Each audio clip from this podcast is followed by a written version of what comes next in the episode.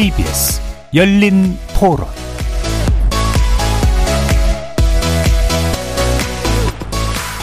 여러분 안녕하십니까? KBS 열린 토론 한상권입니다. 최소한의 뭔가 대비해야 되는데 그게 뭐 안 되어 있으니까 대출도 못 받고 뭐 주변 사람들은 많이 그랬다고 해요. 짜증났죠 뭐. 저는 그럴 수도 있었다고 생각합니다. 전자적인 이유로 중간에 오류가 날 수도 있고 전자기기는 언제든 그런 오류를 일으킬 수 있다고 생각하거든요. 일반적인 조그만 회사도 백업이라는 건 존재를 하고 바로 공개되는데 국가의 기강의 시스템 자체가 백업이 없다는 거는 사실 좀 이, 해는 하기 힘든데 해명도 없다는 건 좀 말이 안 되는 것 같아요. 굉장히 중요한 시스템인데 생각보다 소홀히 관리되었다는 거에 좀 분노가 들었고요. 예전에 이제 사기업에 대해서는 그렇게 엄격하게 잣대를 들이밀면서 본인들은 왜 이런 거에 대해서 대책들이 세워져 있지 않았던 게 의문이 듭니다. 메인이 있고 백업이 있는 건데 그런 백업이 작동이 안 됐다는 거에 대해서는 굉장히 두렵다는 느낌까지 들고요. 전산망 목통이 네트워크 장애라고 했는데 근본적인 원인을 제대로 파악을 못한 거 아니냐라는 생각이 들었고 그에 대해서 좀 납득할 만한 해명이나 이런 게 좀 이루어져야 되겠죠.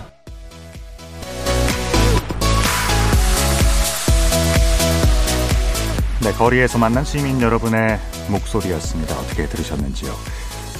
음, 지난 17일부터 일주일 사이에 정부의 행정 전산망이 네 차례나 목통이 되거나 오류를 일으키는 일이 있었습니다. 어, 정부는 네트워크 장비 라우터의 포트 불량이 원인이라고 발표를 했습니다마는 어, 사태가 발생한 이후로 정부의 대응과 대처들에 대해서는 어, 여러 가지 의문이 이어지고 있습니다. 논란도 지금 끝나질 않고 있습니다. 이번 사태는 국가 전산망에 대한 국민적인 신뢰뿐만이 아니라 그동안 어, 세계 최고 수준을 자랑했던 디지털 정부의 명성에도 어떤 지울 수 없는 어, 오점이 될 겁니다. 정부의 행정 전산망 오류가 어, 남긴 것들 그리고 성공적인 디지털 정부의 안착을 위한 과제에 대해서 오늘 세 분의 전문가를 모시고 다각도로 살펴보도록 하겠습니다. KBS 열린 토론 지금부터 시작합니다. 살아 있습니다. 토론이 살아 있습니다. 살아있는 토론, KBS 열린 토론. 토론은 라디오가 진짜입니다. 진짜 토론, KBS 열린 토론.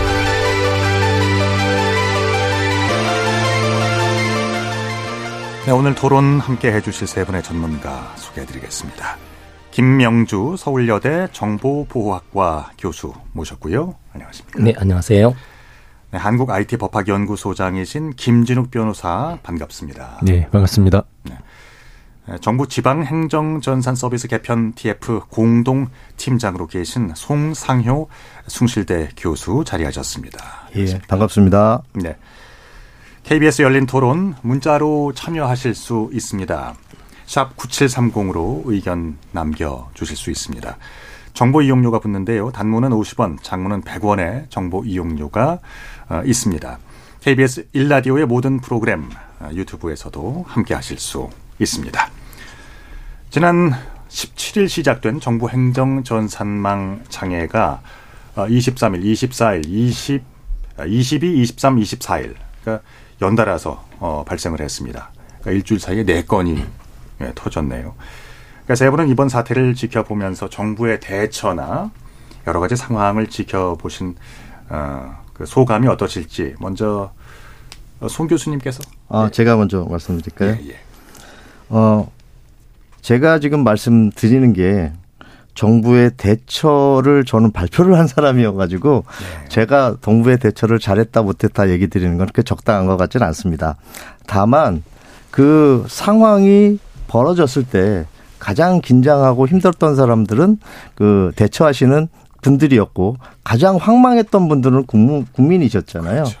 그래서 그분들이 그때부터 상황실을 마련하고 그 원인을 찾고 하는 일이 진행이 됐습니다만 국민들이 느끼기에는 그 조치가 좀 늦고 적당하지 않을 수도 있고 이렇게 네. 느꼈을 수도 있었는데 그 제가 거기에 참여해서 거기에 원인을 밝히는 분들을 봤을 때는 그 지난 토요일 발표할 때까지 거의 뭐 오랫동안 집에도 못 가고 원인을 밝혀내기 위해서 진짜 온갖 일을 많이 했었, 했었기 때문에 지금 얘기해 주시는 것처럼 정부가 뭐 제대로 대처를 못했건 못했던 거 아니냐 이런 거에 대해서는 열심히 대처했다. 그러나 부족한 부분도 있었던 것 같다. 이렇게 얘기 드리는 게 가장 적당하지 않을까 이렇게 생각합니다. 알겠습니다. 자, 다음 시계 방향으로 갈까요? 김명주 교수님. 아, 네. 우리 앞서서 송 교수님께서 정부 입장을 말씀하신 것 같아서 네. 저는 이제 사실 제가 목소리가 쉬었는데 예. 쉬운 이유가 이 사건 때문에 그렇습니다. 아, 네, 네. 기자분들하고 제가 진짜 하루에 한 3, 40통 통화를 하고요. 네. 그분들한테 일일이 이제 라우터가 뭐냐부터 시작해서 네. 설명을 해주기 시작했는데 거의 진짜 한 일주일 넘게 고생을 했던 것 같습니다. 근데 뭐 개인적으로 보면 어 일반적으로 이제 지- 기자분들이 질문하시는 것도 그렇고 제 주변에도 그렇고 어 일단 원인 파악이 안 된다. 이제 이 부분이죠. 원인 파악이 되면 어, 그 다음에 발생할 문제에 대해서 대책을 세울 수 있을 텐데, 아직도 원인은 잘 모르겠다. 그냥 표면적인 원인은 라우터 스위치 고장이다. 어, 그건 또 왜 고장이냐. 네. 어, 그런 부분에 있어서는 또 대답을 못하고 있고, 또 하나는, 어, 뭐, 해- 공식, 공식적으로는 24시간 대응을 했다고 하지만, 국민들이 느낄 땐 24시간도 너무 길다. 어, 빨리 대응을 하고, 그다음에 고장 원인도 빨리 찾았어야 되는데, 그렇지 못했다. 이런 면에서 지금 뭔가 시스템이 체계적으로 움직이지 않고, 재난이나 이런 거에 복구하는 데 좀 늦고, 그리고 이제 더 걱정되는 건 이게 이 부분으로 끝나는 게 아니라, 이런 상태면 앞으로도 반복되는 거 아니야? 이제 이런 걱정들을 참 많이 하고 있는 것 같습니다. 그렇습니다. 또 똑같은 에, 사안을 바라보는 김진욱 변호사의 입장은 어떠십니까? 음, 저는 이제 일반 국민 입장에서 뭐 아무래도 법률 대리를 많이 하다 보니까 네. 바라볼 수밖에 없을 것 같은데 제가 보는 이번 사건은 올 것이 왔다라고 표현하고 싶고요. 사실 정부 전산망 뭐 장애 내지는 불통 사건이 이번이 처음이 아닙니다. 뭐 해마다 있어 왔고 그러다 보면 과연 이 우리 전자정부라고 국내뿐만 아니라 해외에도 대대적으로 홍보도 하고 있고 뭐 장관이든 나가서 대한민국 IT 인프라의 우수성에 대해서 널리 홍보도 하고 뭐 수출 논의도 진행되고 있는 것으로 알고 있습니다. 네. 그런 상황에서 이번 이제 전산망 사태가 일주일 사이에 네 번 터졌다는 것은 과연 정부가 홍보 선전하는 만큼 우리 대한민국이 자신하는 이 전자 정부가 어 실제로 어, 대단한 어떤 뭐 홍보할 만한 가치가 있는 것이냐 이런 국민들의 시각은 이제 그럴 수 있거든요. 사실은 이 전산망 마비와 관련해서 우리 그 IT 인프라 특히 어 공공 서비스 영역에 있어서 어 여러 문제점들이 제기가 되어 왔었습니다. 업계에서는 예. 실제로는 뭐 전산 시스템에 대한 쪼개기 발주라든지 아, 또는 관리 업체가 자주 교체된다든지 그래서 고질적인 관행에 있어서 좀 문제가 있었다 라는 예. 지적도 있어 왔고 그다음에 어 문제가 생겼을 때 대응하기 위한 상시 전문 인력이 예, 예. 과연 각 정부 부처별로 어 있었느냐 뭐 순환 보직 등 문제가 있었고 특히 가장 중요한 부분은 이번 사태의 아마 근본 원인으로도 볼 수 있는 예산 배정과 관련해서 이런 IT 인프라 구축이라든지 보안 문제가 어, 늘 후순위로 밀리고 예산 삭감의 1순위 대상으로 지목이 되어 왔었거든요. 실제 이번 정부 예산 책정에서도 그런 부분이 짚히고 있기 때문에 네. 이 상태라면은 지금은 뭐 단순히 장비 손상, 특정 장비 손상의 원인이라고 하지만 사실은 우리 뭐 안보를 위협하는 사이버 공격에 사실 취약한 부분이 있다. 이런 지적이 제기돼 왔기 때문에 이런 부분에 대한 어떤 뭐 단면이 드러난 게 아니냐 하고 짚고 싶습니다. 그렇습니다. 이제 국가 안보의 측면에서 어, 그런 시각에서 접근하는 입장들도 꽤 되고요. 그 무엇보다 지금 소송의 가능성도 장차 잠시 후에 저 에, 얘기를 자세히 네. 나눠보겠습니다만 금융거래나 대출이나 뭐 이런 부동산 거래에 있어서도 뭐 황당한 경우를 당한 경우가 상당히 있었 있었는데요. 어쨌든 요 얘기도 잠시 후에 좀 자세히 나누어 보도록 하겠습니다. 그리고 김준욱 변호사께서는 그 송 교수님을 보실 적에 좀 부담스러우시면 저를 보셔도 되겠습니다. 예. 아, 내가 부담스러운. 농담입니다. 예, 예. 그러면 말이죠. 지난 어, 토요일에 이제 네. 발표가 됐습니다. 25일에 이번 사태의 원인에 대해서 이야기가 나왔는데요. 송 교수님께서 이제 정부의 TF 공동팀장으로서 직접 발표도 해 주셨고요. 예. 이번 장애에 대해서도 좀 쉽게 풀어주시면 좋겠는데요. 일단 뭐 항상 이, 이 질문 많이 받으셨죠. 저도 이 문과 출신이라서 이게 지, 에, 핑계거리는 될 수 없습니다만 라우터는 무엇이고 포트는 무엇인지요. 이걸 좀 음. 풀어주시죠. 그거는 저보다는 이제 김영주 교수님께서 많이 설명을 해주셨으니까 예. 거기까지만 해주시면 네, 제가 뒤에 일은 좀 풀어드릴게요. 네. 그뭐 통신할 때 통신 데이터를 실어서 옮기는 걸 보통 기본 단위를 패킷이라고 하는데 패킷. 네, 패킷들이 네트워크상에서 이쪽으로 갈지 저쪽으로 갈지 보통 경로를 배정해 주는 게 라우터입니다. 예. 네, 그래서 그 라우터 뒷단에 보면 이제 그 경로에 실질적으로 이제 유선 유선에 의해서 선이 여러 가닥이 나가는데 그 꼽는 자리가 이제 포트고요. 음. 어 그래서 그 포트를 통해서 데이터 아까 말했던 패킷들이 나가고 들어오고 그렇게 이루어집니다. 그러니까 정보의 패킷이라는 게 그러니까 단위 그 네, 아주 단위. 기본적인 단위고요. 아. 그 윗단에서는 이제 뭐 행정망에 필요한 여러 가지 어플리케이션들이 밑으로 밑으로 내려가면 조그만 패킷 단위로 쪼개져서 이제 라우터를 통해서 곳곳으로 다 오고 가고 하는 행동이 벌어지는 거죠. 일반 가정집에서 볼 수 있는 저 공유기 뭐 네, 그것도 마찬가지입니다. 그것도 밑단에 가면 결국은 아. 공유기도 라우터 역할을 하는 거고요. 네. 거기에 선 연결한 게 포트 패킷, 패킷이 들락날락 하는 거라고 보시면 됩니다. 그렇군요. 네. 네. 생각보다 어렵지 않은 내용이었습니다. 그러면 다행이네요. 이 장애의 원인에 대해서 좀 예, 이야기를 해 주시겠습니까? 예, 제가 그때 발표를 했는데 발표 한 장을 나중에 보니까 엄청나게 많이 발표를 했더라고요. 이거를 이제 거기에서도 오신 분들이 이제 비전문가들이 많으시니까 나름대로는 설명을 드려도 지금 뭐 얘기하신 것처럼 이해 못 하시는 분들이 부분들이 되게 많았어요. 네. 그첫 번째가 그 저희가 사고 나자마자 이거는 L4 장비에서 문제가 발생했을 가능성이 높아서 이제 L4 장비를 교체했다 이렇게 얘기를 먼저 했었습니다. 그때가 그 원래 원인을 찾다 보면 그 사고가 벌어지기 바로 전에 일어났던 일 을 원인으로 찾는 경우가 많잖아요. 그러니까 모든 사고가 일어났다 그러면 그 옆에 지나간 사람이나 뭐 관련된 사람을 찾듯이 L4 장비에 OS 교체가 바로 얼마 전에 있었어요. 그리고 관 연결돼 있는 L4 장비, L4 장비라는 거는 그 외부에서 아까 요청들이 많이 들어오면 네. 그 많이 몰리게 한쪽으로 몰리게 되면 문제가 발생을 하잖아요. 예. 그런 것들을 이렇게 분배해 주는 아, 로드를 분배해주는 역할을 하는 그런 스위치 장비를 보통 L4 장비라고 얘기합니다. 네. 근데 그 장비를 통해 가지고 그 밑에 하위에 있던 서버 중에 인증 서버라는 그러니까 지금 대부분 보면은 지금 어떤 일들이 이슈가 있었냐면은 그 우리가 현장에서 무엇인가를 그 등본이나 이런 걸 띄우려면 그 사람이 맞는지에 대한 것들을 확인을 해야 되지 않습니까? 그러면 네. 그 그걸 확인하기 위해서 공무원들도 인증을 해야 되고 그 개인들이 맞는지도 인증을 해야 되고 이런 인증 절차가 이뤄지는데요. 예. 그 인증 절차를 담당하는 인증 서버가 부하가 걸려가지고 인증 서버가 이제 문제가 돼서 이제 멈춰 선 거거든요. 네. 그래서 거기에 그 부하가 몰렸다는 거는 그 부하를 분산시키는 그 엘퍼 서버가 문제가 있을 거다.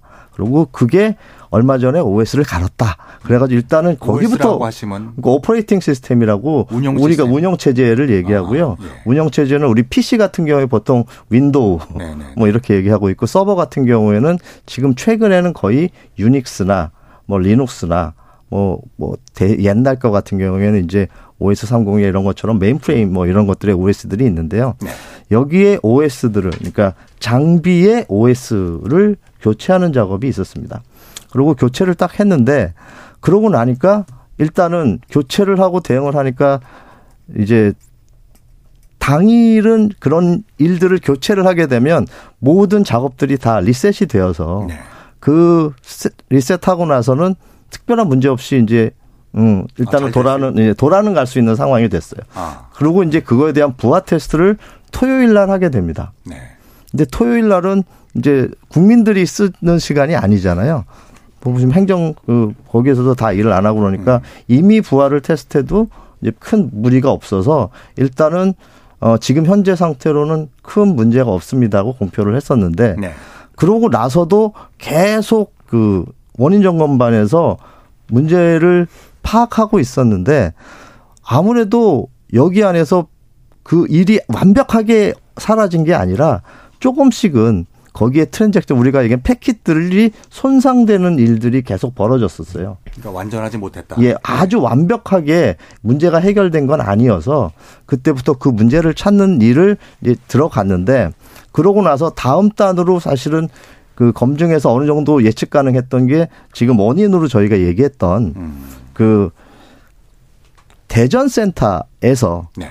광주 센터에 있는 서버에 인증을 요청하는 그 지금 얘기해 주시는 라우터의 특정 포트에서 지속적으로 packet loss 현상이 일어났습니다. 정보가 이제 예, 새는 거예요. 사라지는. 사라지는 거예요. 네. 아. 그런데 거기도 그냥 일반적으로 계속 없어지는 게 아니라 그 패킷이 1500바이트가 이상이 되는 음, 경우에만 용량이 클 때만. 예, 용량이 크고 특정 포트에만 아. 이게 되게 한정적인 겁니다. 네. 아주 특별한 상황이 계속 벌어지는 상황이었는데 저, 그 상황이 그 있다는 건 어느 정도 파악이 됐지만 이게 진짜 이 문제인 건지를 밝히지를 못해서 일단은 그때 페- 포트를 바꿨어요.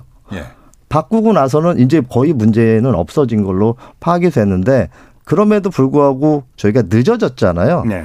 발표가 늦어진 이유는 그 이게 진짜 문제인지를 끝까지 확신을 할 수가 없었던 게 음, 저기 정부에 있는 시스템들은 예, 단순하게 묶여 있는 게 아니라 아까 얘기 드린 그 대전 센터에만 해도 굉장히 많은 시스템들이 설치되어 있고요. 예. 그 다음에 지금 얘기한 L4 장비 밑에만 해도 서버가 15개 뭐 해가지고 거기에도 거의 200여 대의 서버들이 묶여 있습니다. 예, 예. 그러니까 그렇게 복잡한 상황에 L4, 그 다음에 지금 얘기 드린 것처럼 대전 센터에만 해도 수많은 장비들이 있고요. 네. 거기 연결돼서 이 업무를 처리하는 다양한 쪽의 라우터에서 라우팅을 하고 있지 않습니까? 네. 근데 그 중에 유난히 광주에 있는 네.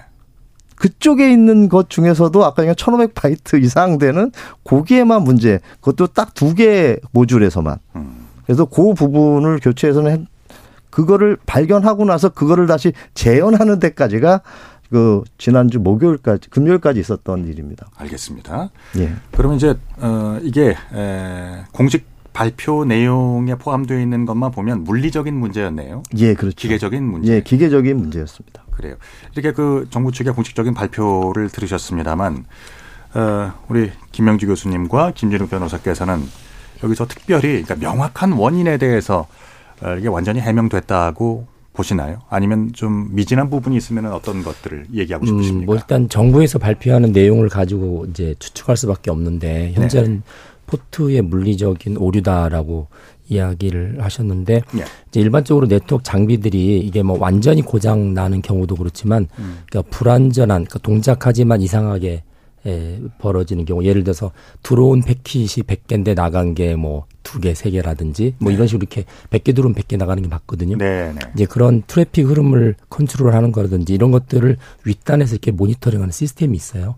보통 네트워크 관리 시스템이라고 그래서 그런 네트워크 관리 시스템이 워낙 천 뭐 천양지차인데 아주 자세히 하는 게 자세히 하는 게 있고 뭐 대충 하는 게 있고 근데 보통 정부라고 그러면은 괜찮은 것들을 갖고 있었을 테고 그러면은 지금처럼 라우터 단에서의 물리적인 어 고장이었으면 그 처음부터 발견하기 쉽지 않았을까 뭐 이런 쉬- 쉬웠을 것이다라는 유- 유추를 많이 하는 거고요. 또 하나는 이제 1500바이트라는 기준에 의해서 어, 어떤 고장과 유무가 갈리니까 어떤 생각들을 하냐면 보통 라우터 안에 이제 보통 펌웨어라고 그래서 아까 이제 OS operating system 이야기 하셨는데 그 펌웨어가 혹시 논리적으로 뭔가 어 잘못을 일으켜서 1500이라는 기준에 의해서 뭔가 문제가 생기는 게 아닐까 생각하니까 그 펌웨어라는 것도 크게 보면 라우터의 소프트웨어거든요. 네. 그래서 이제 이 라우터의 소프트웨어 문제 때문에 생긴 거고 물리적인 게 아닐 수도 있다. 그러니까 이제 어떤 분들은 그 소프트웨어는 종종 업그레이드를 시키는데 그 업그레이드를 언제 시켰느냐 또 이런 질문이 또 나오는 거죠. 최근에 예, 언제 예. 업그레이드 시켰고 업그레이드 잘못 시킨 거 아니야? 이런 이야기 나오니까 단지 물리적인 고장이라고 보기에는 여러 가능성들이 아직 남아 있어서 많은 사람들이 어 질문들을 계속 하고 있는 거죠. 예. 그러니까 감시 장비가 제대로 작동했다면 네. 일찍 발견됐을 그렇죠. 것이다. 그리고 운용 시스템, 그러니까 그 라우터 소프트웨어. 안에 있는 소프트웨어도 음, 한번 체크를 해봐야 된다. 이런 이야기 나오는 거죠. 예, 동의하십니까? 예, 동의합니다. 네. 왜냐하면은 당연히 해야 되는 일이고요. 그런 일을 어느 정도 하고 있었는지는 사실은 이번 원인 분석반에서 다 밝혀지지는 않았습니다. 아직 그러니까 지금 현재 진행형이네요. 아, 그러니까 밝혀지지 않았다는 게 지금은 그날 왜 그런 문제가 발생했는지에 대한 원인을 밝혀낸 거지 지금 그 관리 체계가 어떻게 운영됐는지에 대한 거는 저희가 그 아직 안 됐고요. 그거는 또 다른 채널이나 이런 쪽으로 우리가 얘기를 해야 되는데 저희가 저런 게 있습니다. 우리가 데이터 센터의 운영이라는 거는 어떻게 보면 굉장히 중요한 대외비입니다.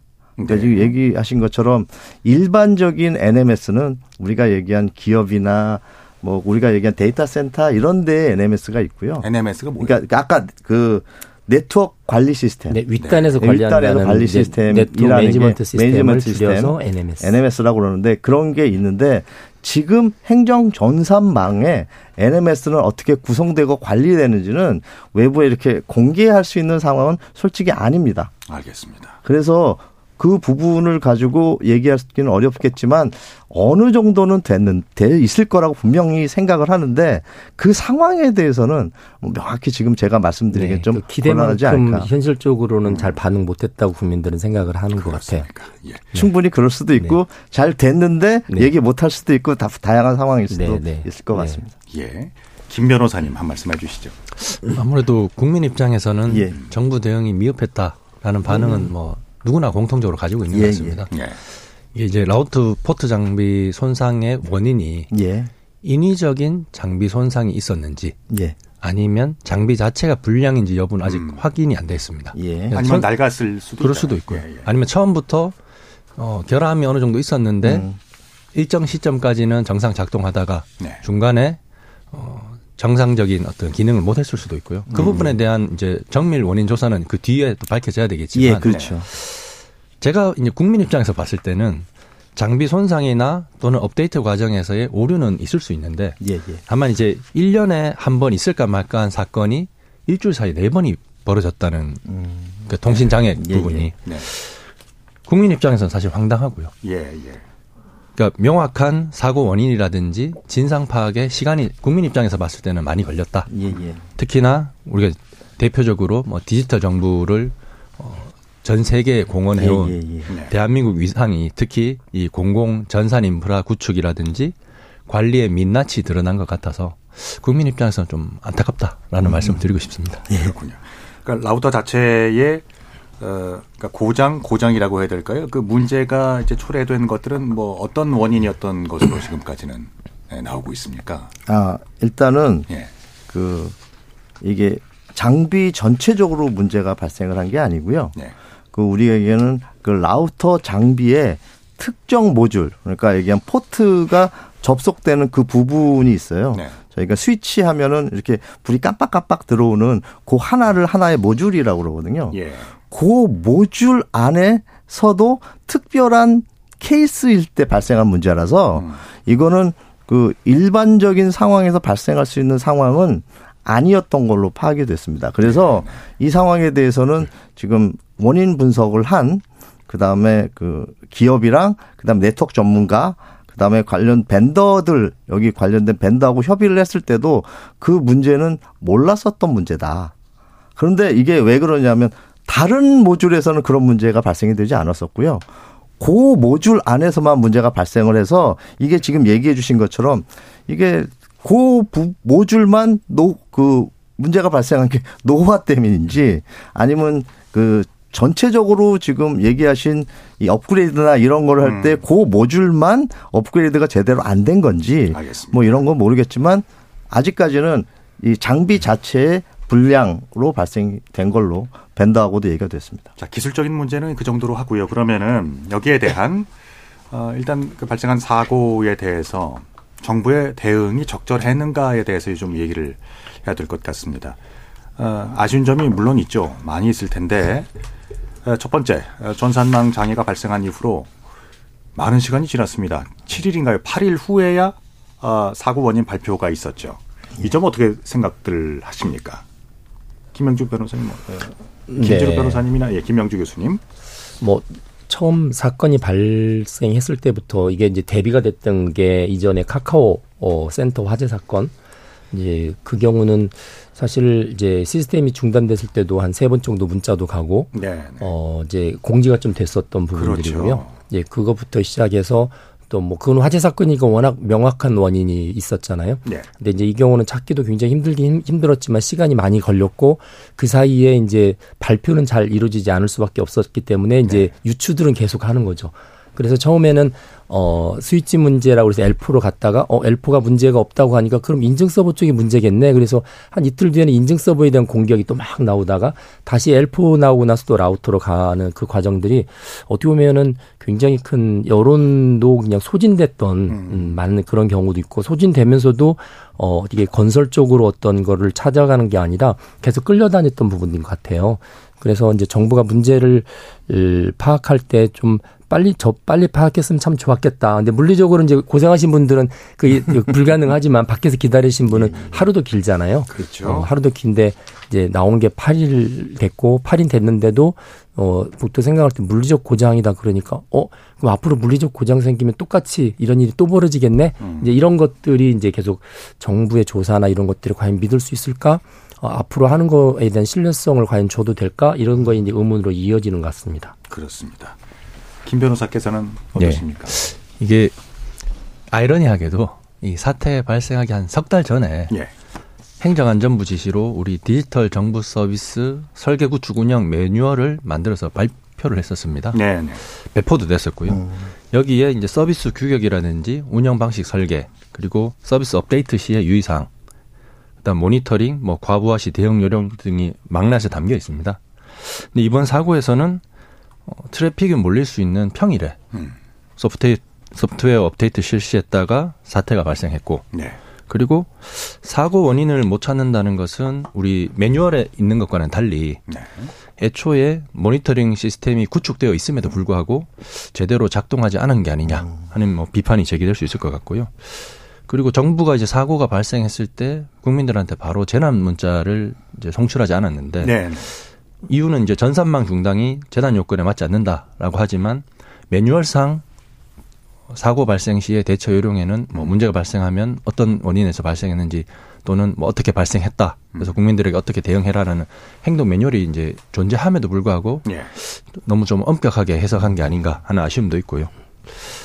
그리고 소프트웨어 유지 보수에 대한 이 정부 뭐 담당하는 측에서도 좀 안일하게 인식한 게 아닌가 하는 생각도 들고요. 뭐늘이 사건의 이제 근본 원인으로 가면 예산 문제 또 짚을지 않을 수 없는데 예. 뭐 예산이 부족하다는 핑계로 특히 어, 공공 인프라와 관련해서 IT 인프라와 관련해서 노후 시스템을 그대로 쓰고 또뭐 새로운 소프트웨어도 먼저 구동해보고 문제가 발생하면 땜질식으로 처방한다는 그런 뭐 발상부터 좀 문제가 있지 않나 하는 생각도 들고요. 특히 이번에 발생했던 시스템 자체도 사실은 약 한 15년 전에 도입되어서 노후화 우려는 계속 제기가 되어 왔었습니다. 그래서 어 6월에 발생했던 그 나이스 먹통 사태도 뭐 비슷한 원인에서 발생한 게 아닌가 하는 생각, 생각이 있어요. 어, 전반적으로 어쨌든 뭐 정부의 안일한 인식과 그 다음에 기존에 갖춰져 있던 매뉴얼대로 대응하지 않았다는 대응 방식의 좀 문제점 등을 지적하고 싶습니다. 그러니까 가장 중요한 것은 정부에 대한 신뢰의 문제인데요. 그러니까 기술적인 사고가 발생하는 것은 어쩔 수 없다고 하더라도 후속적인 그 대응 방식이라든가 발표에 있어서 어, 어떤 좀 만전을 기했더라면 어, 정부의 발표에 대해서 이렇게 그 의문을 제기하는 그러니까 이런 어, 그 이야기들이 좀 그래도 적지 않았을까 하는 생각이 듭니다. 일주일 사이에 어, 정부 전산망 장애가 이제 네 차례나 이어지면서 사실상 국민들의 불안감도 뭐 커질 수밖에 없는 거고요. 특히 개인 정보라든지 어, 이런 그 민감한 어, 이런 국가적인 정보를 수집하고 관리하는 주체 아니겠습니까? 그러니까 더욱 행정망에 대해서 잦은 오류가 이게 발생한다면 근본적인 어떤 신뢰의 문제가 생길 수도 있는 것인데요. 어, 여기에 대한 뭐 어, 이런 오류의 파장, 이 사건의 피해 어떤 것들을 주로 많이들 얘기합니까? 네, 김 변호사님 말씀해 주시죠. 제가 이제 현직 개인정보보호위원회 위원으로 활동하고 있어서 네. 이제 보면 사실은 어, 개인정보, 특히나 국민들의 민감한 정보를 비롯한 음. 개인정보를 수집 뭐 제공 처리하는 공공기관에서 의외로 개인정보 어떤 뭐 주의 조치와 관련된 부분이 미흡한 사례들이 많이 발견돼서 네. 과징금이나 가태료 처분에 처해지는 수들이 점점 늘어나고 있고 음. 앞으로 더 심해질 걸로 보입니다. 예. 의외로 이 국민의 민감한 정보들을 취급하고 있는 공공기관의 담당자들, 보안 담당자들이 되겠죠. 뭐 개인정보 처리자가 됐든 아니면 뭐 전산을 담당하는 담당자들이 의외로 이 부분에 대한 매뉴얼을 제대로 지키지 않는 경우가 많고요. 그렇습니까? 예. 그러다 보니까 어 이렇게 이번에 이번에 이제 전산망 마비가 발생했을 때 아직까지는 개인정보 유출 여부는 확인되지 않고 있지만 개인정보 유출이 만약 이제 발생되면 2차 피해로 이어질 가능성이 굉장히 높죠. 왜냐하면 수집 처리하는 정보의 양이 방대하기 때문에. 예, 예. 그래서 뭐 2차 피해라면 대, 대표적으로 봤을 때는 뭐 금전을 요구하는 뭐 각종 피싱 범죄라든지 또는 어, 국민들의 개인 정보를 조작하는 딥페이크를 이용한 어, 생성형 AI가 일상화되어 있는 요즘 현실을 감안하면 그렇습니다. 금전적인 피해라든지 아니면 뭐 신상 정보를 이용한 다른 다양한 어떤 뭐 위협 범죄라든지 이런 것들이 벌어질 수 있지 않을까 하는 위험 우려가 제기되고 있습니다. 지금 집단 소송의 움직임은 없습니까? 뭐 아직까지는 제가 집단 소송 뭐 몇 건 처리를 하고 있지만 아직까지는 문의되고 있는 건 없고요. 예. 아까 우리 송 교수님 말, 말씀하신 것처럼 정부 발표가 이번 사고의 그냥 원인 그러니까 직접 원인에 대해서는 설명했기 때문에 예. 이 사고로 인한 2차 피해가 어떤 것들이 있는지에 대한 접수를 아직까지는 받지 않고 예. 있는 것으로 알고 있습니다. 만약에 정부 단에서 국민들의 실제 피해가 있었던 있었는지 여부, 네. 그다음에 얼마나 피해를 받는지 여부에 대해서 접수를 한다면 지금 말씀하신 것처럼 어, 뭐 집단 소송 얘기라든지 본물처럼 터져 나올 수 있지 않을까 예상됩니다. 그래요. 그 카카오톡 그 이제 국내에서도 과점적인 지위를 갖고 있는 카카오톡 같은 이제 플랫폼 같은 경우는 어 작년 10월에 한번 화제가 있었죠. 예. 그리고 올해 5월인가에서도 어 있었습니다. 그러니까 이때에 에, 그 발생했던 손해배상과 비교해 볼 수도 있을 것 같아요. 그럼 이제 지금 음, 본격적인 집단 소송의 움직임은 없다고 하니까 이때의 데이터 센터 화재로 인한 뭐 이때의 그 먹통 사태와 어떻게 그 비교를 좀 해볼 수 있을까요? 김명주 교수님 어떻게 생각하십니까? 어, 저는 그 카카오 데이터 센터 화재 사건하고 이번하고 사- 상당히 유사하다고 생각을 하는데 네. 어떤 면에서 유사하다고 생각하냐면 카카오 같은 경우는 이제 가입자를 막 늘려야 되는 상황이었어요. 그래서 가입자가 늘어나면 서버도 같이 증설을 해야 되는데 가장 손쉬운 방법은 가입자가 늘 때마다 같은 서버 센터 안에 서버를 더 추가 추가 이렇게 하는 게 가장 손쉽거든요. 다른데 뭐 센터를 추가한다든지 하는 거는 근본적인 변화기 때문에 그래서 계속적으로 늘어나는 그 가입자들을 서버 증설로서 그냥 커버하다 보니까 한 곳에서 불이 나니까 다 모, 모조리 먹통됐던 건인데 이제 이 이번에 정부의 행안만 어, 행정망 같은 경우도 어 잘해왔던 서비스입니다. 겉으로 볼 때는 그래서 어 유엔이나 이런 데서도 항상 1등, 2등, 3등 이렇게 해왔던 시스템이라서 어 정부 입장에서 볼 때는 정권이 바뀌어도 정부가 바뀌어도 이전에 잘해왔던 거니까 특별히 신경 쓸 필요가 없다는 생각들이 있었고 그리고 이전에 잘해왔던 시스템인데 특별히 더 추가를 더, 더 돈을 들여서 더 추가할 필요가 없고 새로 뭘 이렇게 혁신할 필요가 없다는 생각들을 굉장히 많이 했던 것 같아요. 그러다 보니까 이제 예산은 갈수록 어 시스템은 비싸지고 바꿔야 되는 시스템이나 운영비는 늘어나는데 어 예산은 그거에 비례하지 않게 늘어나다 보니까 이게 이제 어느 시점이 돼서 부러진 거 아닌가. 마치 이제 카카오처럼 그냥 타성에 젖어서 잘 되는 음, 그냥 너무 변화 없이도 잘 흘러가는 이제 그러다 보니 내부적으로는 굼고 힘들고 그래서 한순간에 위기가 닥쳐왔을 때 민첩하게 대응하지 못했던 사건이 이 두 개가 비슷하다 저는 그렇게 생각을 합니다. 네. 그래서 그 행정 업무에도 마찬가지로 이제 어, 그 당시에 10월과 5월에 어, 분명히 이제 영향을 받았죠. 어, 이제 자영업자, 그러니까 카카오톡의 이제 마비로 인해서 그 당시에 택시를 어, 이제 운영하시는 분들이나 그리고 자영업자들뿐만이 아니라 이제 행정적인 면에서도 타격이 있었는데 이런 그 정부 행정망 시스템에 대한 점검이나 유사시의 이런 플랜 B 뭐 이런 것들 예, 구체적인 그 대책 논의가 있었는지 궁금하네요.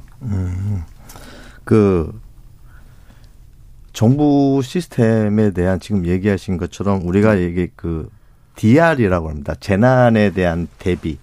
이런 부분에 대해서는 지금 제가 알기로는 상당한 준비가 되어 있었고 지금 똑같은 만약에 카카오 같은 상황이 이루어졌을 때 정부 시스템은 안전했을까라고 얘기했을 때 정부에서는 음. 우리는 자신 있다라고 얘기할 정도로 그때는 그렇게 했어요.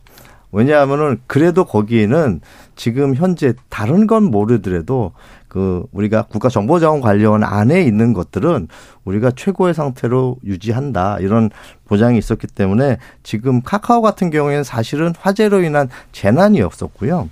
사실은 이번 사태는 재난이라고까지 가기에는 그러니까 결과 서비스가 이루어지지 않은 건 분명히 재난일 수 있으나 외부의 어떤 충격이나 아니면 뭐 침입이나 이런 것으로 발생한 게 아니라 내부에 지금 아까 그 그런 얘기 잘 해주셨는데 내부에 장비나 아니면 노후화됐거나 아니면 시스템의 복잡도가 너무 많이 올라가서 거기에 대한 우리 준비가 부족했거나 이런 거는 충분히 가능하지만 이 카카오처럼 재난에 의해서 그렇게 부서지고 이런 일들은 그래도 훨씬 더 잘 대비하고 있었던 상황이 아닌가 이렇게 생각을 합니다. 이번 그 행정 정산망의 마비 사태로 인한 그 피해자들로서는 물론 재난에 준하는 상황. 예, 그렇게 인정할 수 있죠. 그러면 그 정부에서도 이제 이번 사태를 재난으로 명시를 해서 체계적으로 관리하겠다는 뜻을 밝혔습니다. 어, 디지털 재난이 이렇게 이런 형식으로 이런 어, 이제 양태로 닥쳤을 때 어떤 보상 대책이라든가 어, 여기에 대한 대응 매뉴얼 같은 것 예. 구체적으로 저 어떻게 세워져야 한다고 보시나요? 의견이 있으십니까? 예. 김영주 교수님 어떠세요?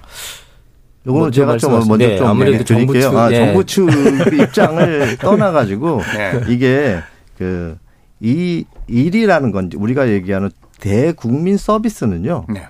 이렇게 너무 디지털에 종속되어야 된다고 저는 생각하지 않습니다. 네. 무슨 얘기냐면 서비스가 지속 그러니까 전산망이 마비가 되면 전산망이 마비됐을지언정 고객한 그러니까 정, 국민한테 있는 서비스는 지속이 됐어야 된다. 음. 그러니까 지금도 보면은 디지털화가 굉장히 어떻게 보면 디지털을 쓰는 사람한테는 혜택이지만 네. 디지털을 쓰지 못하는 사람한테는 너무 어려움이거든요. 그러니까 저는 이 디지털의 문제를 잘 대응하는 것도 필요하지만 이런 디지털로 해결하지 못하는 부분들은 음.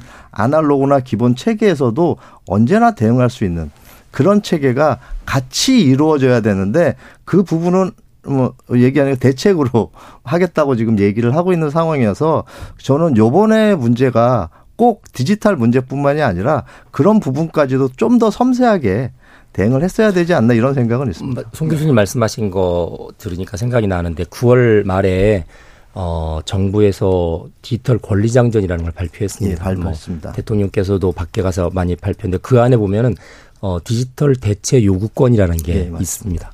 그러니까 디지털이 만사가 아니기 때문에 예, 예. 어떤 분들은 디지털을 싫어하기도 하고 그렇죠. 어, 그래서 어, 그걸 대체할 수 있는 서비스를 제공해야 된다는 원칙을 정했기 때문에 아.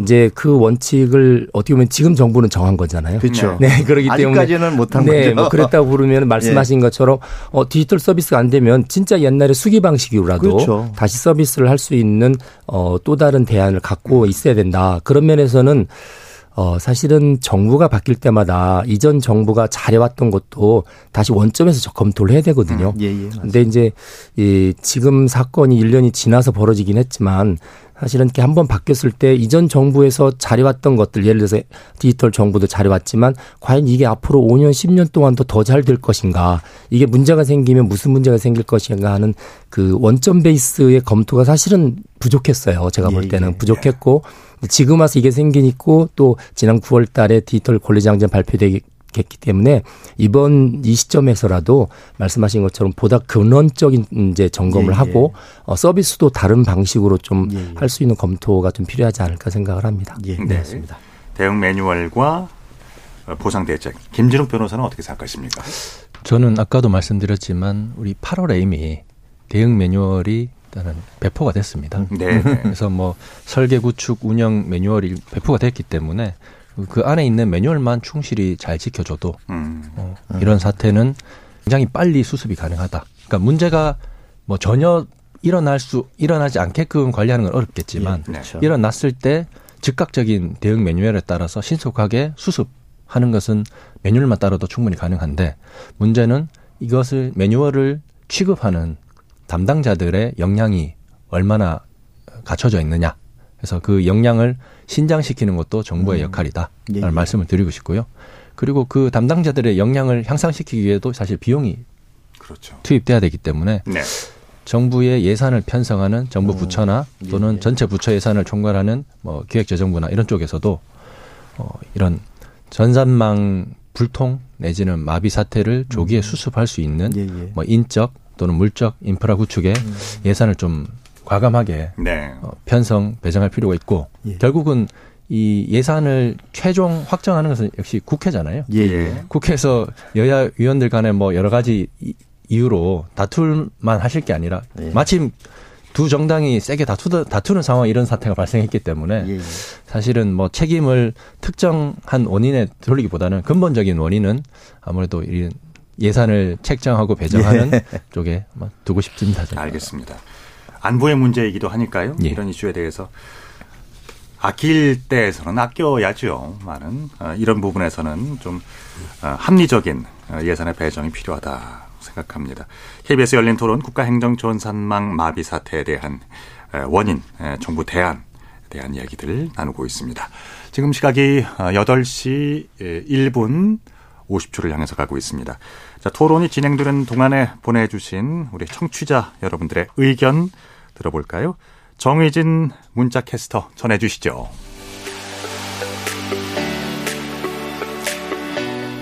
네, 지금까지 청취 여러분이 보내주신 문자들 소개합니다. 손창우님, 우리나라는 통신 속도가 세계적으로 인정받을 뿐이지 전산 운영이 1등인 건 아닙니다. 이번 사태로 그게 더 드러난 거죠. 2840님, 정부 24라는 사이트를 대대적으로 홍보할 때는 언제고 이런 문제가 일어났을 때 대처는 왜 이렇게 더딘 건가요? IT 강국이라는 대한민국의 민낯을 제대로 본 것 같습니다. 김대식님, 오래된 장비들은 주기적으로 교체해줘야 하는데 정부는 오히려 예산을 깎고 있다고 하던데 디지털 정부가 맞나 싶습니다 해주셨고요. 3207님, 김진욱 변호사님 말씀대로 네트워크 장애는 충분히 일어날 수 있다고 생각합니다. 그런데 갑작스럽게 네 번이나 연달아 난 이유가 궁금해요. 외부의 공격이 있었던 건지 아님 장비의 노후화인지 장비의 노후화였다면 이 모든 네트워크가 연동돼 있는 건 아닌지요. 홍희종님, 나라장터 홈페이지 들어가면 한숨부터 나옵니다. 지문인식 로그인하는 것도 2중, 3중으로 잠가놓고 웹사이트 배열과 가독성도 떨어집니다.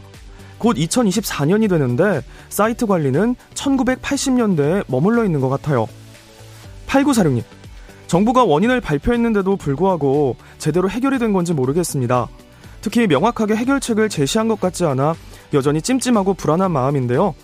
이런 일이 재발해서도 안 되겠지만 유사한 일이 발생했을 때 정부 대응이 좀 더 빠르고 원활했으면 좋겠습니다. 라고 보내주셨네요. 네, KBS 열린 토론. 이 시간은 영상으로도 생중계하고 있습니다.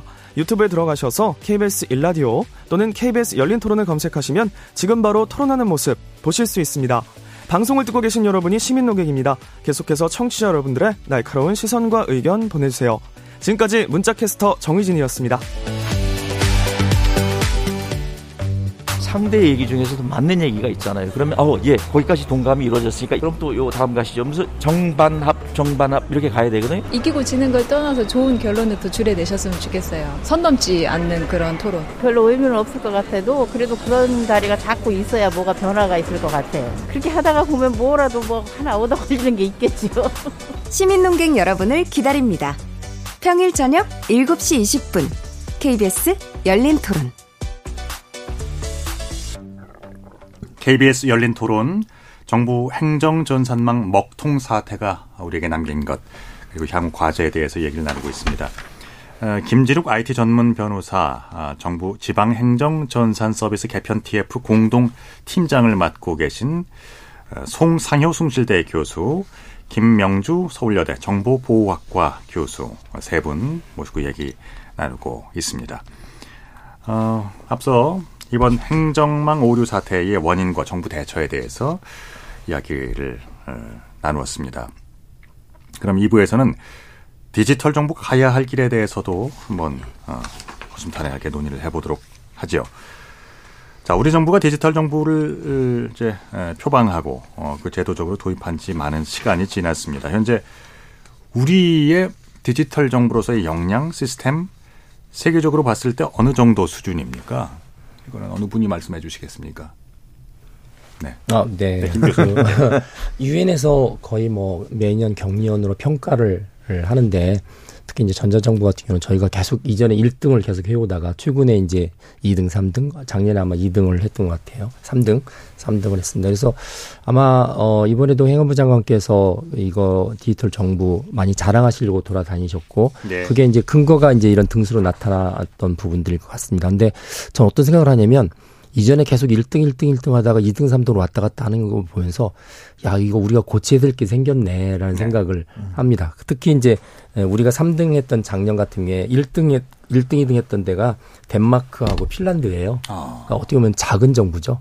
예, 어, 예. 작은 정부인데도 1등 했다는 부분에 있어서 저희들은 이제 모든 데이터와 모든 시스템을 특히 정부와 관련된 건 다 가지고 있으려고 하는데 음. 아 이쯤 지금쯤 와서는 어느 정도 한 어느 정도 부분들은 민간의 인프라를 좀 쓰는 것도 괜찮지 않을까 왜냐면 그게 다 관리 인력과 예산으로 연관되는 거라서 적정 기준을 찾는 것도 고민해 봐야 되지 않을까 하는 생각을 최근에 이제 3등을 하는 위치에서 좀 생각을 한번 해보게 음. 됐습니다. 네. 네.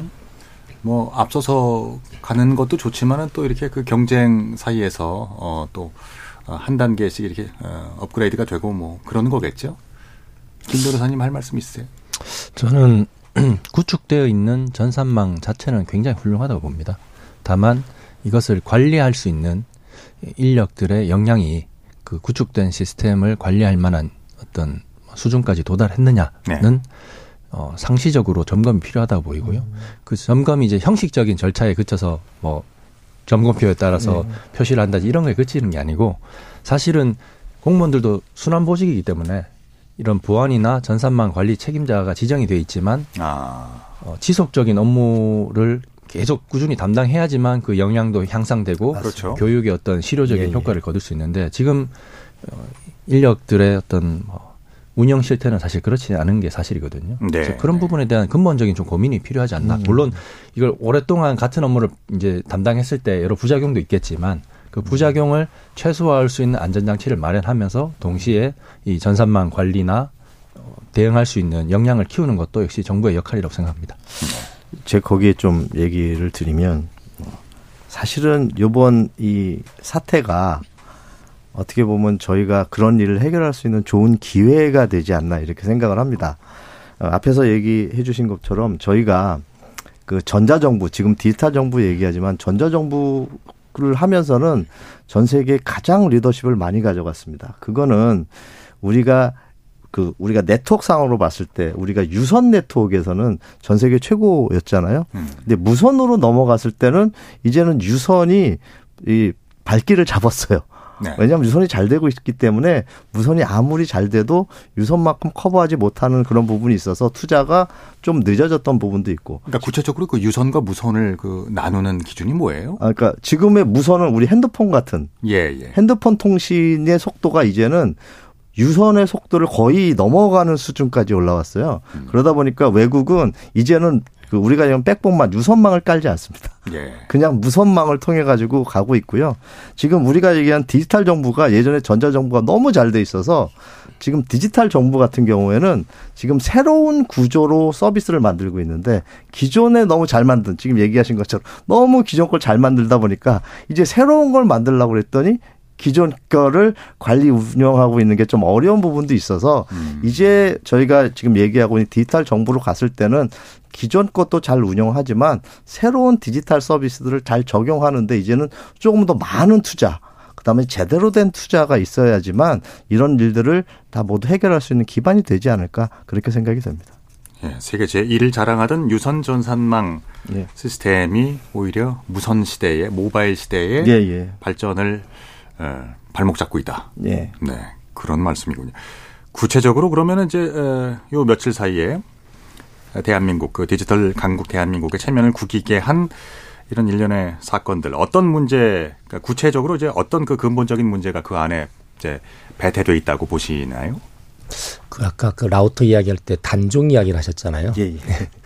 사실은 고장난 장비가 단종되었다고 하는 거는 참 충격적인 게 음. 단종 사실은 단종되기 전에 바꿔치웠어야 되는 거거든요. 일반적으로 일반 기업에서 볼 때. 근데 예. 이제 이게 예산이 없다 보면은 단종되거나 지원이 안 되는 건데도 어, 계속 써야 되니까 내구 연한을 보통 느립니다. 네, 보통 한 5년 써야 될 거를 7년, 8년. 그러니까 내구 연한이 안 됐으니까 어, 쓸데없이 예산 쓰지 마라. 뭐 이렇게 나오는 거라서 아하. 결국 이제 그런 것들이 적재되는 거죠. 적재되면 관리하는 사람 입장에서는 단종된 장비를 관리해야 되는 거고 아까 NMS 뭐 그 네트워크 관리 시스템도 아마 그런 거에 영향을 많이 예, 받았을 거예요. 맞습니다. 단종된 장비는 네트워크 관리 안 해줍니다.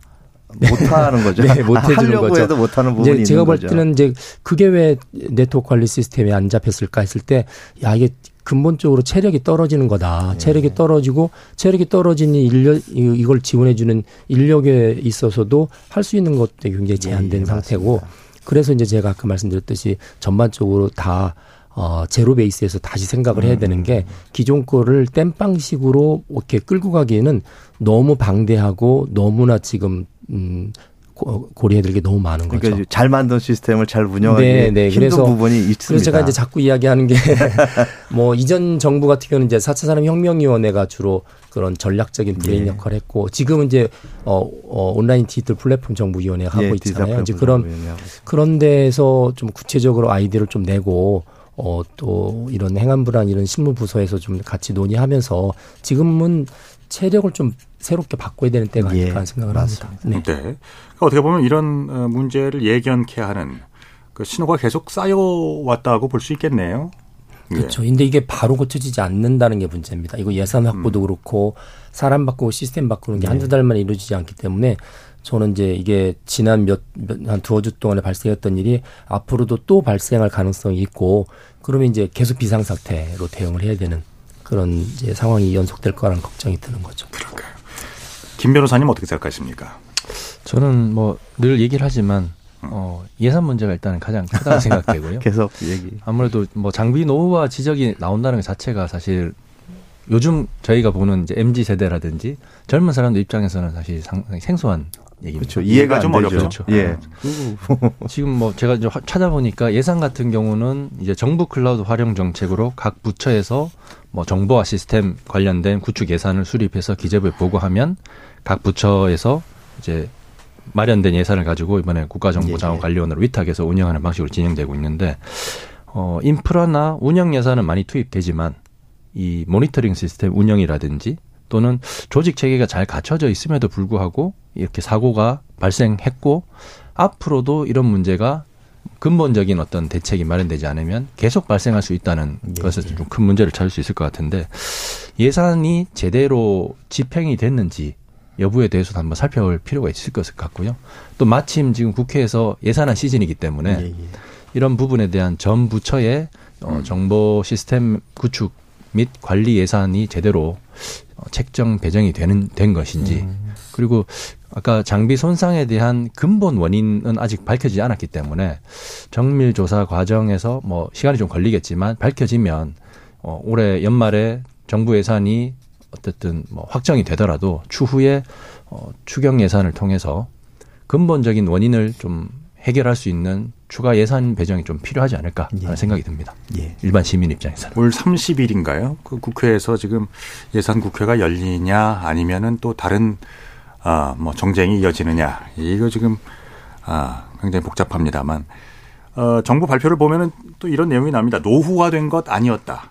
아, 지금 에, 라우터 L3 장비의 경우 행안부에서는 그렇게 얘기를 했습니다. 노후화된 게 아니었다. 근데 이제 이번 그 라우터 장비를 보면 2015년도에 도입이 된 것으로 아니 2016년 16년도입니까? 예, 도입이고요. 근데 얘기해 주신 것처럼 이 장비의 내구 연도가 아직 안 됐습니다. 그러니까 이게 노후화라는 거랑 문제는 없는 거예요. 네, 그러니까? 노후화랑 그러니까 노후화라는 거는 예. 이런 거죠. 오래된 건 다 노후화된 건데 지금 그 기능을 하고 있는 거냐 음. 이렇게 따져봤을 때는 정부 입장에서는 아직은 내구년에 들어있고 기본 기능을 하고 있는 걸로 판단된다라고 얘기를 한 건데 앞에 얘기해 주신 것처럼 지금 IT는 6개월에 한 번씩 바뀌고 있는 입장에서 장비를 그렇게 내용 연두를 오래 둬서 기본적인 기능만 하고 있다고 해가지고 유지하는 것들은 충분히 문제가 발생할 수도 있는 상황이다. 그래서 지금 우려하는 것들이 그러는 거잖아요. 어, 그런 것들이 문제가 발생했으면 그 관련된 장비들도 계속 문제가 발생할 수 있을 거 아니냐. 그러면 거기에 대한 대책도 빨리 마련해서 이런 일들이 없도록 해주는 게 필요하다. 이런 얘기를 계속 하시는데요. 그런 거 관련해서 저희가 원인 분석 말고도 대책 수립을 또 같이 발표를 했습니다. 근데 요번에 발표한 내용을 보면 어, 진짜 이루어졌으면 좋겠다는 그런 일들이 되게 많습니다.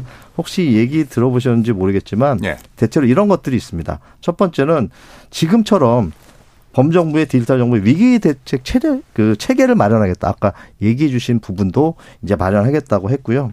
또 지금 앞에 얘기해 주신 것처럼 공공정보화 사업 추진 방식도 그렇고 예산도 그렇고 이런 부분들에 대한 투자 쪽도 다시 한번 검토를 해보겠다라고 얘기를 했고요. 그 다음에 이제 우리가 지금 얘기한 정보자원 관리 체계도 또 개선을 해보겠다. 그 다음에 이런 구축 운영 체계도 바꾸겠다. 그 다음에 지금 얘기하신 것처럼 지금 인력이 돌잖아요. 네. 이런 거 체계적으로 하기 위해서 우수 인력을 확보하는 방안도 마련하겠다. 그 다음에 마지막으로 지금 가장 이슈가 된 국가정보자원관리면 운영 방식까지도 다 바꾸겠다. 그런데 요거의 맨 마지막에 기자분들께서 저희한테 한 질문이 그거였습니다. 이거 하는데 예산 확보는 되셨습니까?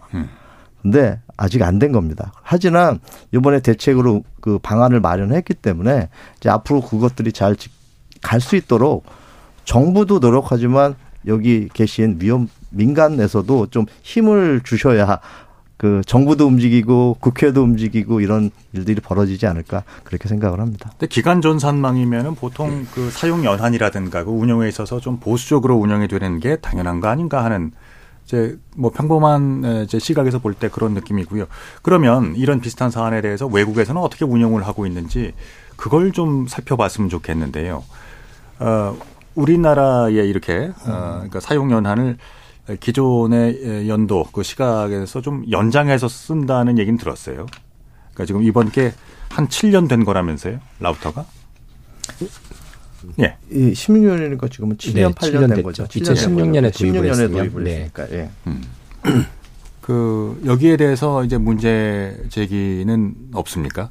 이제 이것들이 이제 모든 것들이 음 예산 문제로 이제 일어나 된다던가 하는 것은 충분한 설명은 아니라고 생각이 되는데요. 네. 제가 아까 아, 잠깐 말씀드리긴 했는데 어 정부의 이제 중요한 자산으로서 사실 구, 대국민 여러 정보들을 다 유지 보수하고 운영하는 것들을 정부가 정부 클라우드 안에 다 보관을 하고 있잖아요. 이제 그게 과연 능상가도 한 번 정도는 점검을 해봐야 됩니다. 네. 왜냐하면 어 이렇게 예산이라든지 인력이 잘 원활하게 운영되고 있지 않은 상황에서는 오히려 어떤 부분들은 민간에 이양을 해주고 물론 그, 안, 그 안에 보안이라든지 이런 부분을 통해서 개인 이제 정부의 어떤 그 국민들의 개인 정보나 이런 부분들은 잘 이제 유지를 해야 되지만 인프라는 상당 부분을 좀 쓸 수 있는 부분도 써야 된다는 생각을 하고 있고요. 또 하나는 이제 그런 민간 업체가 정부 지원 사업에 참여했을 때 이윤 보장이 좀 돼야 돼요. 그러니까 실질적으로. 음, 음. 그러니까 뭐 네. 지금 공공 소프트웨어에 들어오고 있는 기업들 말을 들으니까 뭐 이윤 0.5% 그러니까 1%도 안 되는 이윤 가지고 들어오니까 이건 거의 그냥 정부하고 가불의 관계에서 끌려 들어오는 거거든요. 네. 그러니까 그런 상황에서는 어 제대로 돌아갈 수도 없는 거죠. 그래서 현실적으로 어 민간이 들어왔을 때 이윤 보장도 하고 그게 어 많이 힘들면 차라리 일정 부분의 인프라는 유지 보수까지 다 떼서 민간인한테 위탁해 주는 그게 아까 말씀드렸던 1, 2위 했던 보통 유럽의 작은 정부를 추진하고 있는 그런 국가들의 보통 특징들이 그렇거든요. 그래서 네. 지금은 그런 것까지 한번 생각을 해봐야 되지 않을까. 뭐 그런 시점이라는 생각이 듭니다. 그 연장선상에서 말이죠. 지금 정부에서 검토 중인 안이 이게 있습니다. 대기업의 공공 소프트웨어 사업에 있어서 참여 제한을 푸는 것을 검토하겠다. 이렇게 나오고 있거든요. 그러니까 그동안 그 천억 이하죠. 천억 이하의 중소 규모 공공 소프트웨어 사업에서는 대기업이 일단 참여할 수가 없고 그래서 어떤 그 소프트웨어의 그러니까 공공기관에 있어서의 소프트웨어에 있어서 참여 공간을 더 확대해야 한다. 이거 어떻게 생각들 하십니까? 예, 김 변호사님. 저는 뭐 긍정적 으로 일단 보고 있고요. 예. 다만 이제 이런 주장처럼 어떤 대기업의 공공 소프트웨어 사업 진출에 있어서 실효성이 있으려면 대기업이 이 사업에 대해서 수주를 하더라도 어, 중소기업에 하도급을 주는 것을 좀 제한한다든지 음. 그러니까 실전 대기업이 받지만 실 업무 투입은 중소기업한테 하도급 또는 재하도급 주는 경우들이 많거든요. 네네. 그러면 사실 지금이나 대기업 사업, 진출을 허용하더라도 사실 별반 차이가 없기 때문에 어, 실효적으로 하려면은 하도급 금지가 좀 필요할 것 같고요. 네. 그리고 어, 대기업이 참여했을 때 어떤 시스템 구축 그리고 관리 유지 역량을 좀 기대하는 만큼 좀 도모를 하려면 우리 뭐 중대재해처벌법 같이 어떤 이 책임자에 대한 어떤 책임을 좀 강화시키는 방안도 음. 같이 따라가야지만 어, 이 대책의 실효성이 있겠다 라는 말씀을 드릴 수 있을 것 같고 플러스 어, 이 시스템 구축된 시스템의 운영 관리하는 그 담당 인력들의 역량도 역시 마찬가지로 네, 따라가야지만 어, 성과를 낼 수 있겠다라는 말씀을 드릴 수 있겠습니다. 네. 어, 실명제 그렇죠. 시스템 구축에 참여한 기업의 어, 보다 중한 책임을 이제 요하는 것들. 그러면은 이렇게 대기업의 참여가 늘어나게 되면 실제로 이런 행정망 오류 사태를 근본적으로 막는데 어느 정도 도움이 될까요? 네, 송 교수님. 예. 저 도움이 될 수도 있고 안 될 수도 있고 이렇게 얘기하면 좀 이게 답이 안 되는데 예. 아, 역량 있는 대기업에서 책임을 가지고 정부의 사업에 참여를 하는 게 중요한 거지 대기업이 다 모두 다 역량이 있냐 이것도 아닌 것 같습니다. 왜냐하면 네, 지금 네. 보면은 대기업이 하더라도 막상 일하는 거는 그 하도를 받은 그 중소기업이 하고 있는 거잖아요. 네. 그러면 대기업이 그 책임지고 역량을 정부랑 나눠야 되는 일을 대기업은 단순히 앞에만 서 있는 구조로 하고 있다. 이거는 대기업이 할 일은 아닌 것 같고요.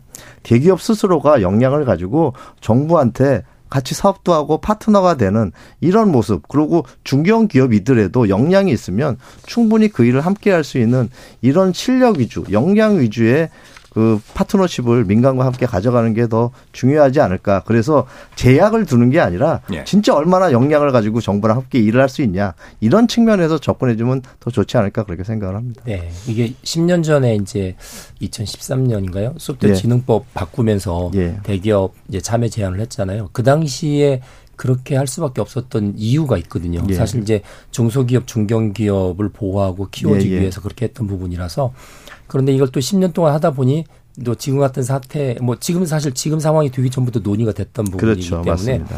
이게 마치 변증법처럼 정반 합으로 가는 거라서 또 대기업을 배제시킨 거에 또 문제점도 있으니까 예, 맞습니다. 이번에는 정확히 좀 이 두 개를 잘 취지도 버리지 말고 잘 살려서 위치를 좀 음. 잘 잡으면 이, 이 문제의 직접적인 원인은 아니지만 그렇죠. 장기적으로 도움은 될 수 있다는 생각을 합니다. 예, 저도 동감입니다. 네.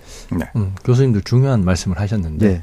파트너라는 개념을 말씀하셨어요. 예, 예, 맞습니다. 그러니까 대기업에 이 사업 진출을 허용하더라도 그러면 공무원들은 대기업에 맡겼으니까 우리는 그냥 무사한 일 책임 안 진다는 음.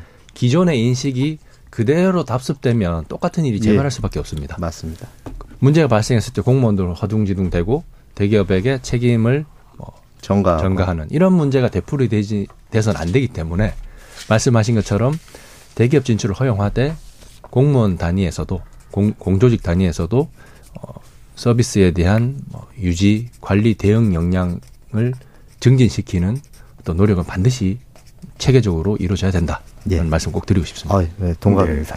그러니까 그 말씀과 더불어서 이제 연결되는 부분인데요. 담당 공무원의 전문성 제고와 더불어서 아, 그러니까 통일된 하나의 컨트롤 타워가 있다 없다. 뭐 이제 어, 시각에 따라 좀 다르게 정의할 수는 있겠습니다만은 여기 이런 그 지적에 대해서는 어떻게 생각하세요? 쭉 개인적으로 가야 되나? 네.